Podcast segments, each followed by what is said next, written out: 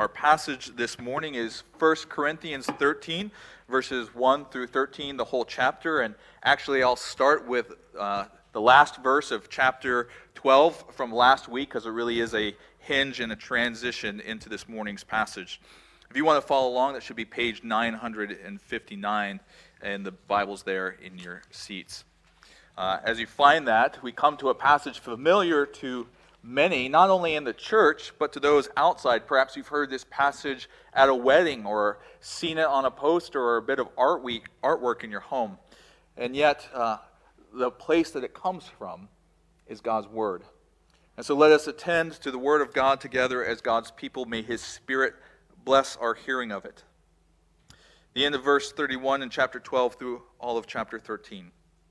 And I will show you a still more excellent way. If I speak in the tongues of men and angels, but have not love, I am a noisy gong or a clanging cymbal. And if I have prophetic powers and understand all mysteries and all knowledge, and if I have all faith so as to move mountains, but have not love, I am nothing. If I give away all I have, and if I deliver up my body to be burned, but have not love, I gain nothing. Love is patient and kind. Love does not envy or boast. It is not arrogant or rude. It does not insist on its own way. It is not irritable or resentful. It does not rejoice at wrongdoing, but rejoices with the truth. Love bears all things, believes all things, hopes all things, endures all things. Love never ends.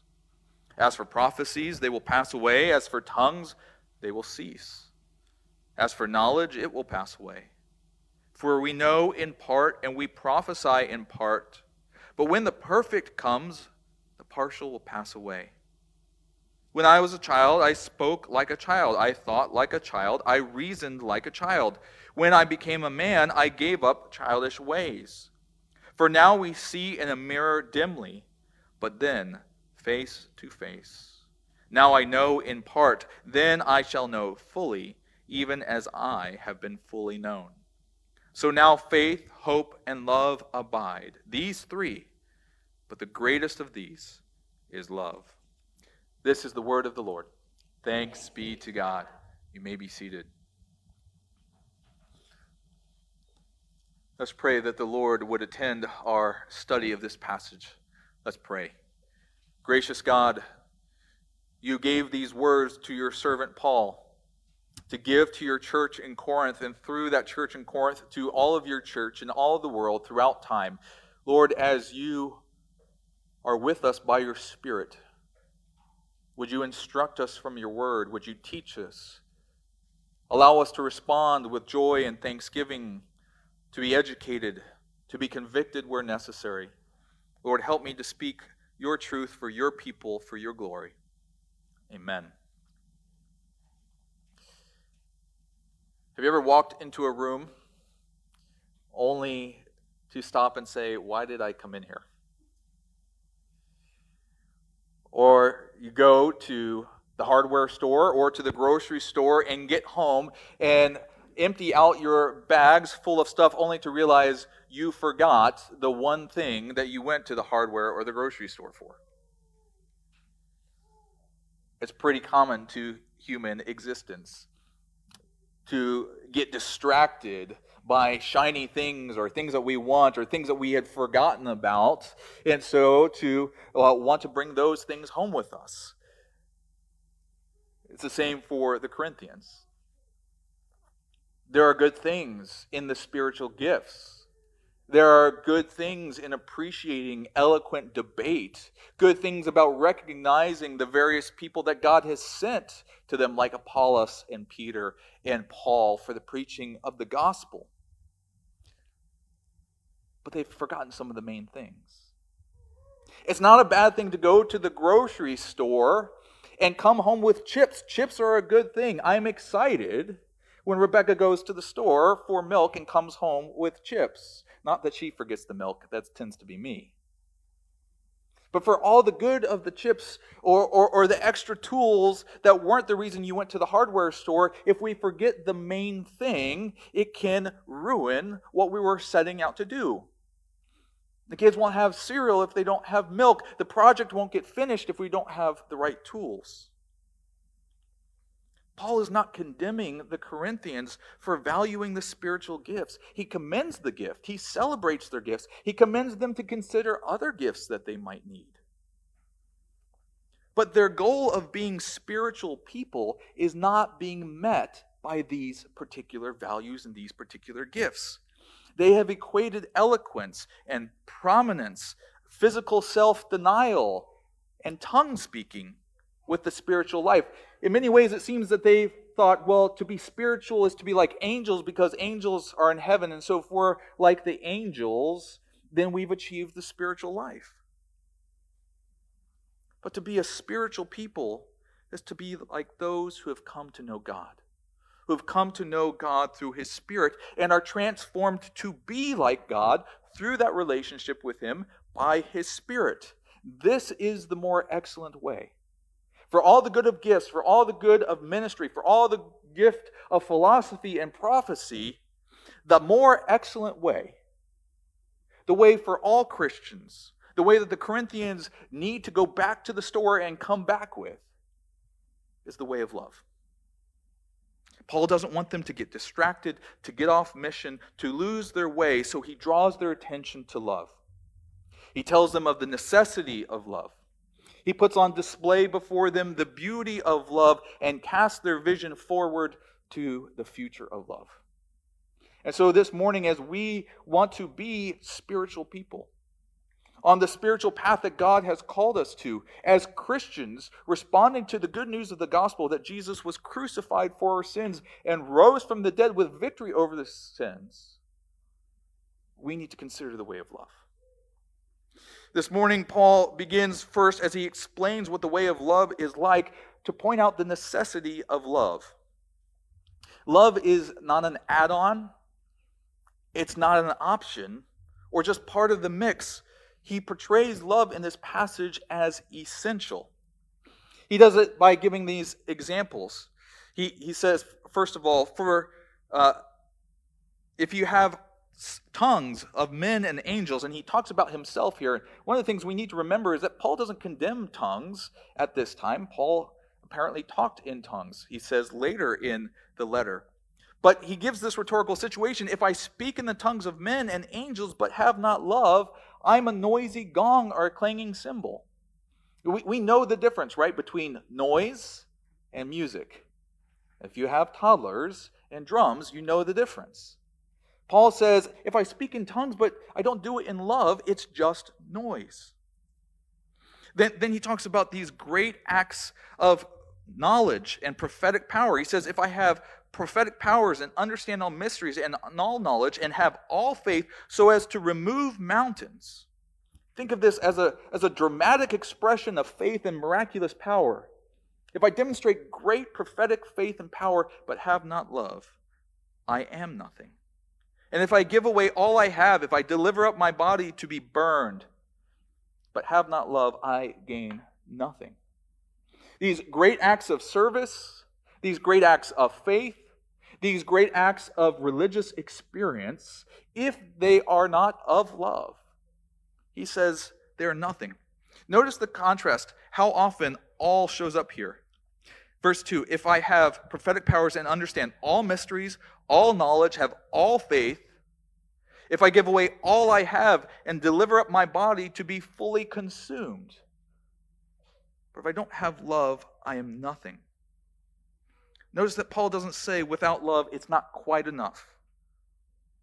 It's, it's almost there, but not yet. It's nothing. Love for the Christian, love for the follower of Jesus, love for the church is an all or nothing thing. If we don't have love, we don't have anything. We don't have status. We don't have merit. We don't have effect for the good of others. We cannot serve God, we cannot obey God without love because love is the essence of obedience. In another letter to a different group of Christians, in Romans 13:10, Jesus, uh, Paul says, "Love is the fulfilling of the law." But when Paul says that here in 1 Corinthians 13 and in Romans 13, he's not expressing a new idea. He's repeating what Jesus said. Jesus, as we read in our reading of the law this morning, said of the two commandments, we're to love God with all that we are, we're to love our neighbor as ourselves. And he said, all the law and prophets rest on these. That the whole of the Old Testament story, the whole of the Old Testament instruction, all that the prophets were doing in calling God's people to obedience and proclaiming that salvation was based out of the call to love God and love one another. Love is obedience. Therefore, we cannot obey God without love. This is what was at the heart with Jesus' conversation with the rich young ruler. You might remember he wanted to know what he needed to do to be saved, and Jesus asked him, Well, what are the commandments? And he lists off the commandments. He says, Yeah, I've obeyed those commandments. And so Jesus pats him on the head and says, Good job, you're saved. No, he asks him a question. He gives him further instruction. He says, Go, sell all that you have, and give to the poor. The man thought he was obedient, he thought he was pleasing God, but what he lacked was love. Love for God that said, What God wants me to do, what this prophet, this teacher of God is telling me to do, is less important than holding on to my riches and wealth. He loved those riches more than he loved God. And the result of obedience would have been to bless the poor, to see them fed, to see them clothed, to see them sheltered. And he loved the riches more than he loved his brothers and sisters and his neighbor. if it is not of love, is not of God. We can't claim to be spiritual people. We can't pl- claim to be religious people. We can't claim to be obedient people if we have not experienced the love of God and not are responding by enacting that same of love towards others. John 1, excuse me, 1 John 4 says, Anyone who does not love does not know God because God is love.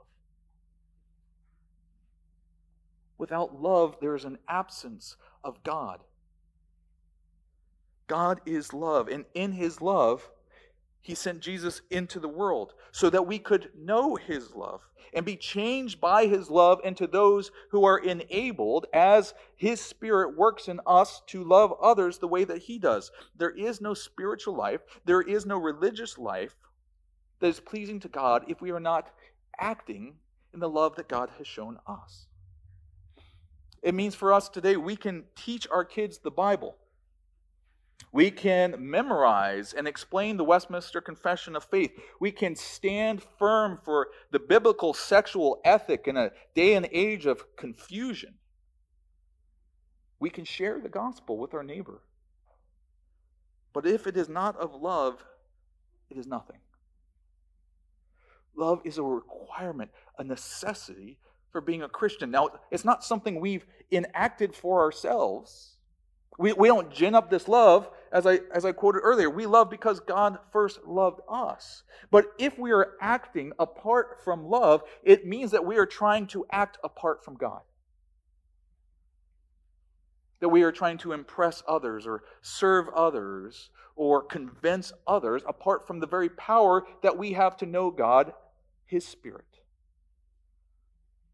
And so, as we consider the necessity of love and its requirement for all that we do as God's people, when we are lacking love, where should we go? To God. He is the source of love, He is the example of love. We love because He first loved us. Now, here's the good news lots of things that are necessary, that we need, that are required for us, we tend to avoid exercise, vegetables, shots. But love is not like that. Not only is it necessary, it's something that is beautiful.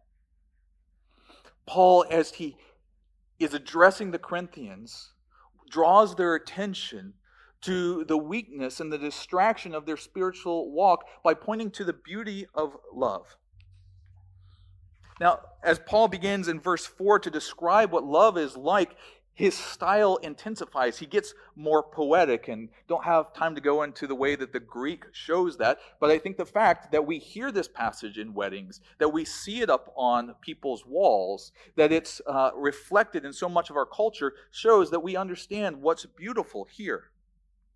And, and Paul could have merely argued for the superiority of love, right? Paul is a great philosophical mind. He spent time with the philosophers in Greece talking about various forms of philosophy, but he doesn't choose to argue with them. He instead chooses to put love on display, to paint a verbal picture of its beauty. And as he does so, he shows us that love is beauty towards others.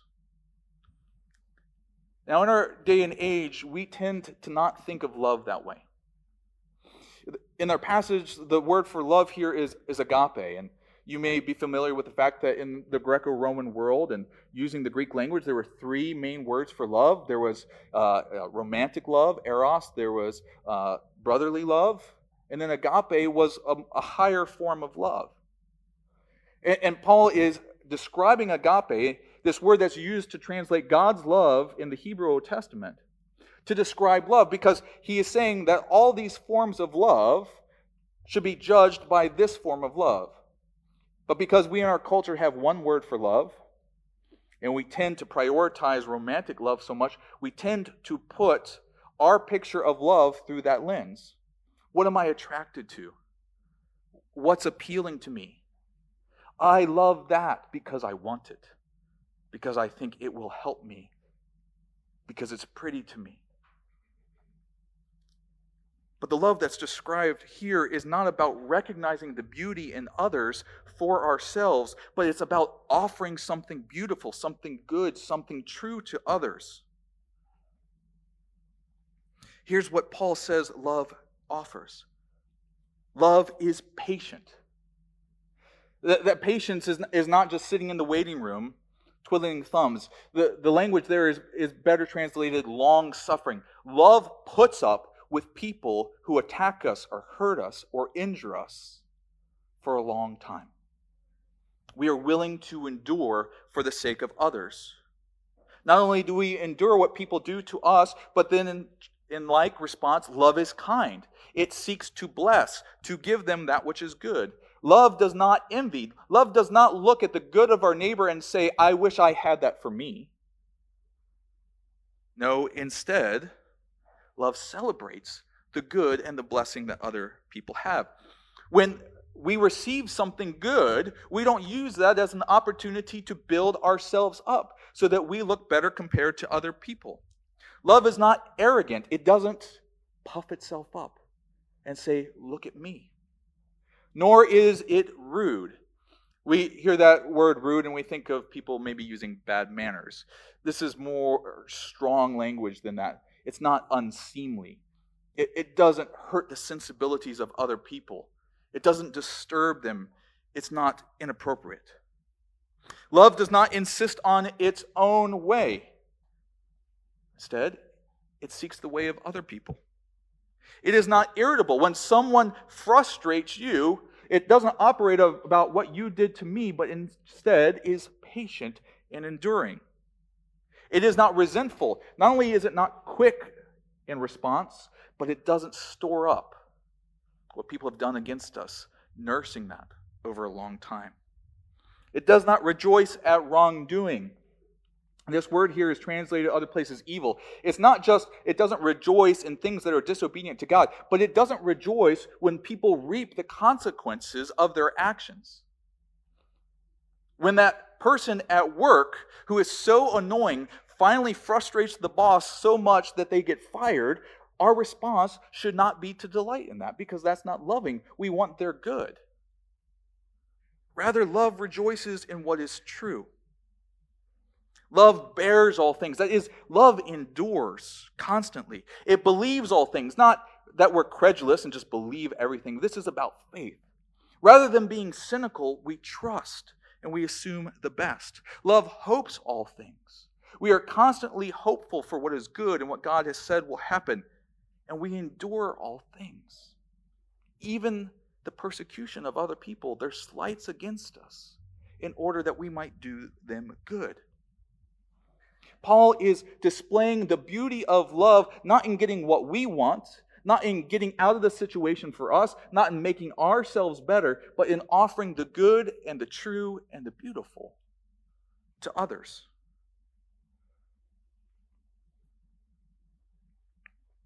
In this list, Paul is seeking the good of the Corinthians because he is confronting them, though.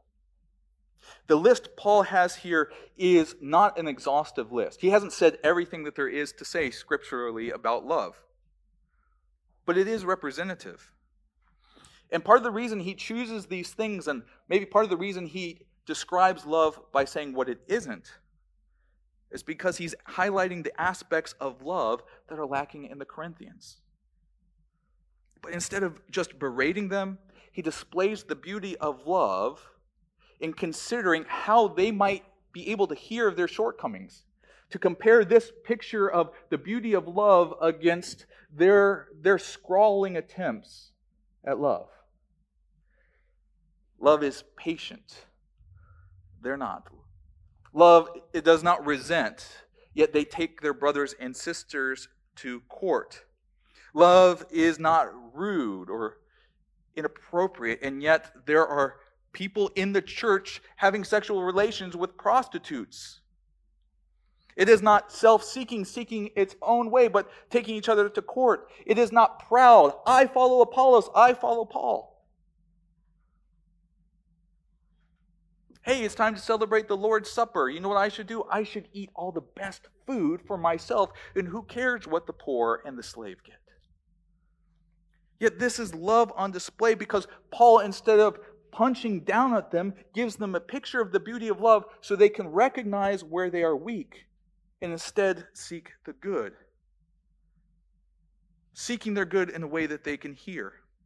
This is the nature of love. It is an investment not in what is attractive, but what is worthwhile. That there are all kinds of people who we will say they're not lovely in their appearance, in their disposition, they have little of nothing to offer back to us. And if that was the case, if we define love as what is attractive to us or what people can give to us or what we want to see in other people, then we will rarely love because most people can give little back to us. But as C.S. Lewis says of biblical love, love is never wasted. For its value does not rest upon reciprocity. It's not about what they can give to us, but what we give in display of the beauty of God. The other thing we see about this beauty is that it's beauty in action. The dead and the static is rarely beautiful. And what Paul displays in this passage is that love is not a passive feeling. It's not a philosophical ideal up here in the clouds. It is an active seeking of the good of others. Greek and English aren't the same. And we may read this and see a list of adjectives here. But everything Paul uses in these verses, from verse 4 through verse 7, in fact, beyond verse 7, they are active verbs. If you think about those, some of those early reading books, see Jane run, see Dick play. It seems a little bit simplistic, but love endures. Love does this, love does that. Love chooses not to do that. Love chooses not to do this. Love is not this way. While the passage helps us understand what love is, it does us by telling us what love does and what love is unwilling to do. The beauty of love is in the seeking of the good of others in the name of God and actively living that out. You, you might think of a, a piano teacher working with a, a student who's struggling a little bit. And, they can tell them how to play better, tell them to practice more. But what they might do is they might take them to a concert of a piano master and put on display before them how beautifully they play. See how they sit there with their good posture See their timing, see their attention to this, the way their feet work the pedals. And, suddenly, that struggling musician isn't just saying, What do I need to do better? but is captivated by what they might be able to do, both through the demonstration and the beauty of what is before them.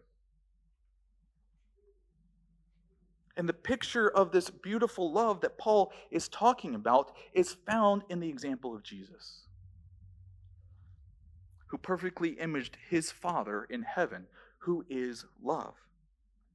The, the beauty of love is not a human ideal. The beauty of love is not even in the good that we can do for others actively. But the beauty of this love is because it reflects the character of God who is love himself. One of the most important passages for so many people is the simple truth of John 3:16, "For God so loved the world that he sent his only son, that whoever believes in him shall not perish, but have eternal life." What's the condition upon which that action is taken? For God so loved.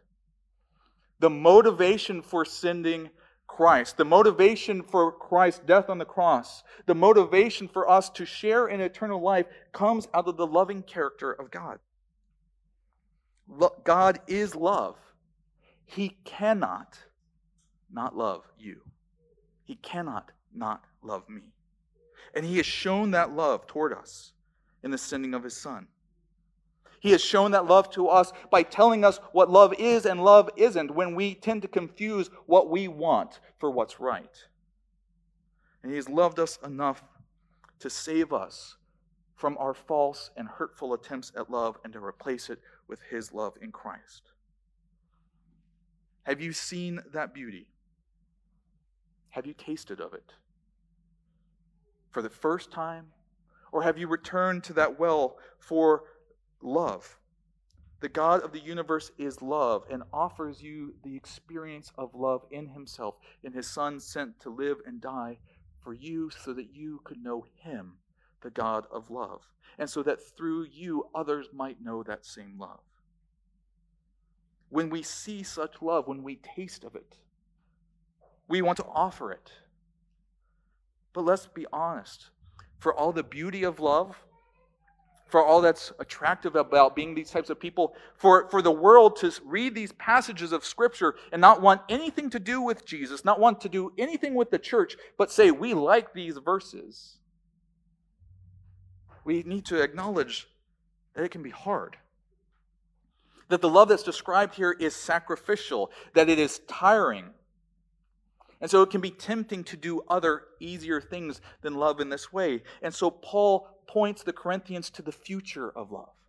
Not only is love necessary, not only are we compelled to love in this way because it's beautiful and reflective of God's beauty, but because of the future of love.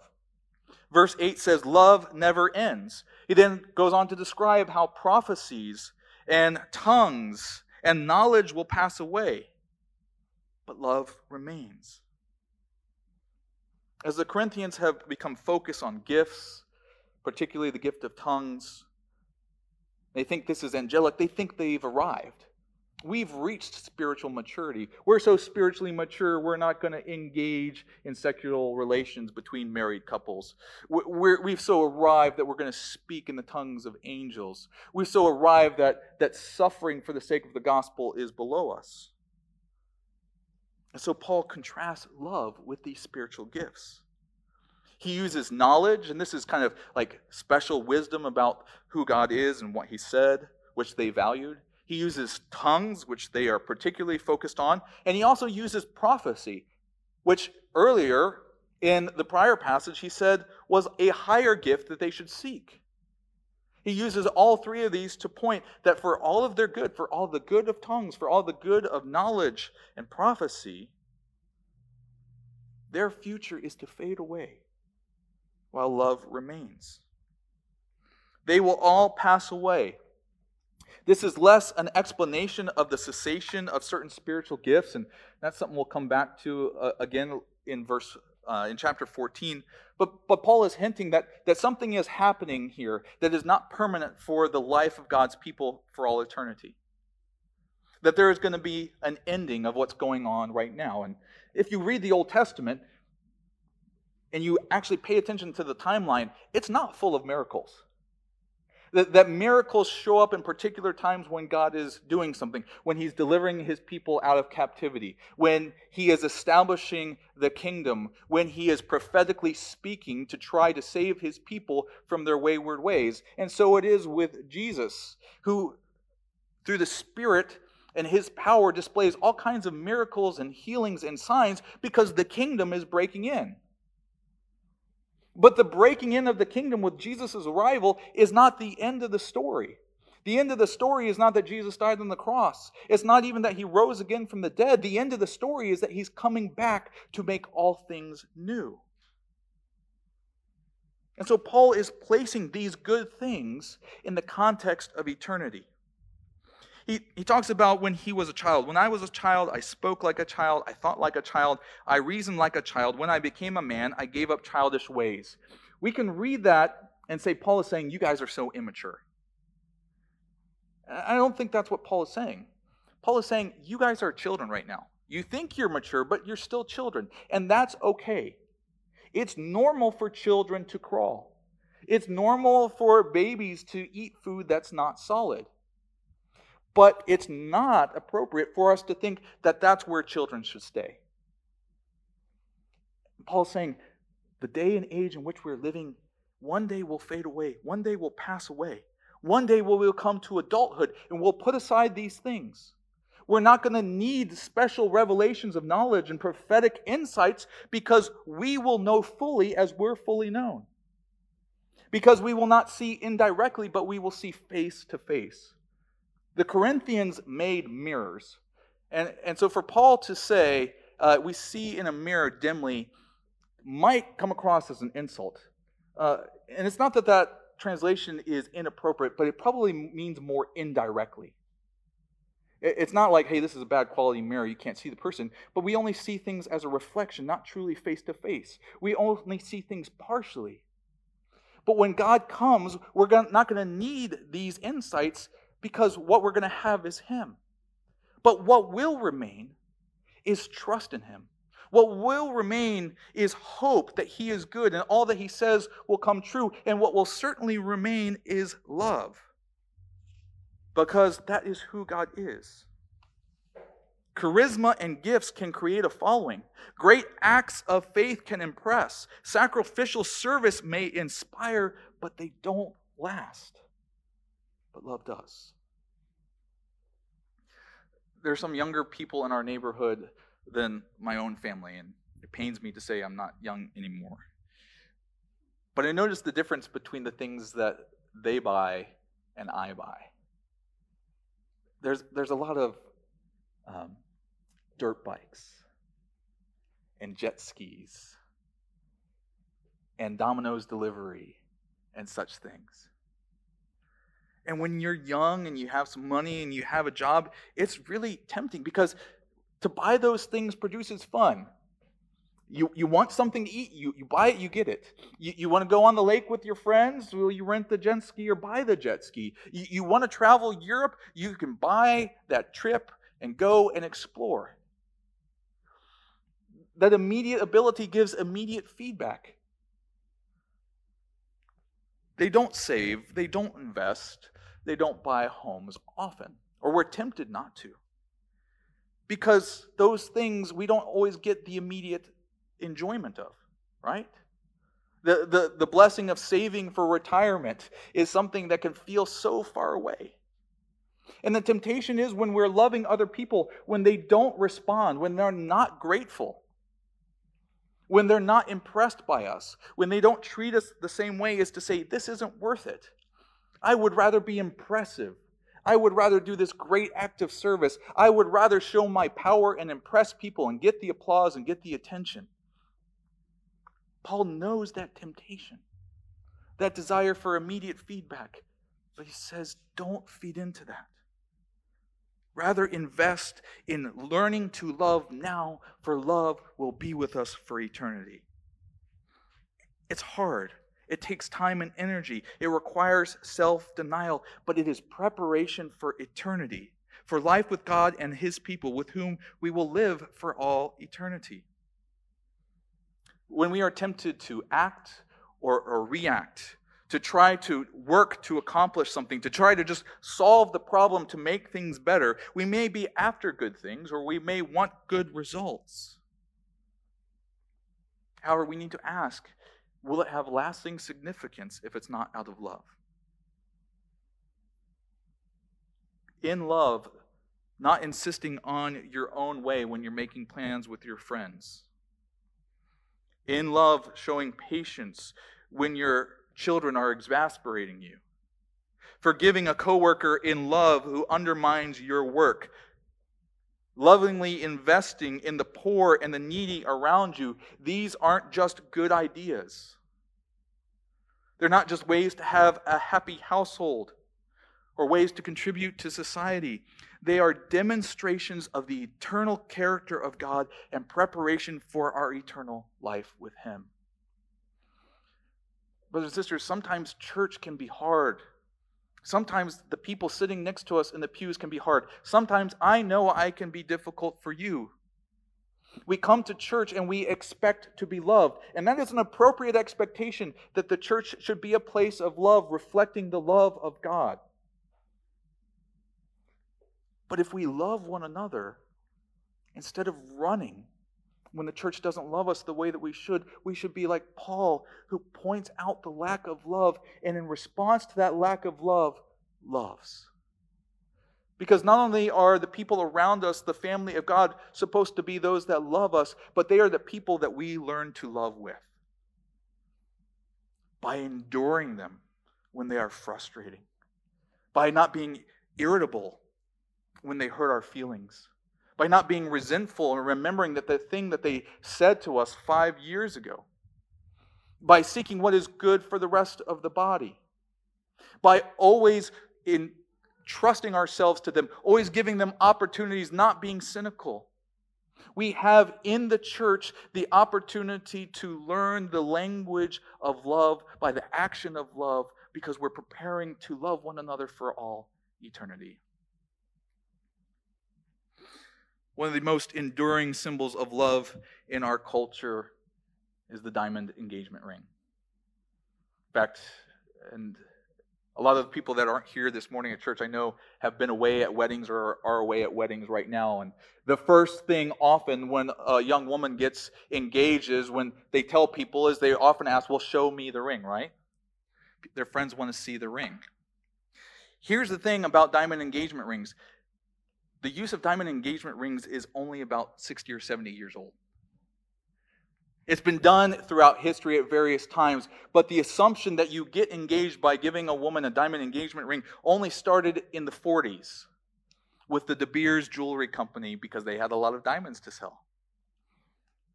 And the thing was, they communicated how diamonds are a great picture of love. That you can say, I need you so much, I want you so much in my life, that I would be willing to spend so much money to value you. That, that they would take a diamond with its beautiful shine and, and as a picture of the beauty and value of that person. And the thing about diamonds is they're the hardest material on earth. They don't tarnish, they don't fade, they don't crack, pointing to the eternality, the enduring nature of love. If De Beers can get that about love as a marketing ploy, how much more should the church, who has experienced the grace and love of God, who saw nothing in us but death and sin, and still chose to free us, to rescue us, to show us His love, so that we could enjoy that for eternity? Brothers and sisters, we need love. And it's a beautiful thing, and it is an eternal thing. Praise God that He loved us before we first loved Him, and we can walk in that love towards others. Let's pray. Gracious God, we thank you for your word, and we thank you for your love. And pray, Lord, that we would taste of it afresh this morning and every day whether we are coming to experience your love and forgiveness for the first time or this is the 40,000th time. May we drink deeply of your love and enact that love for your glory. Amen.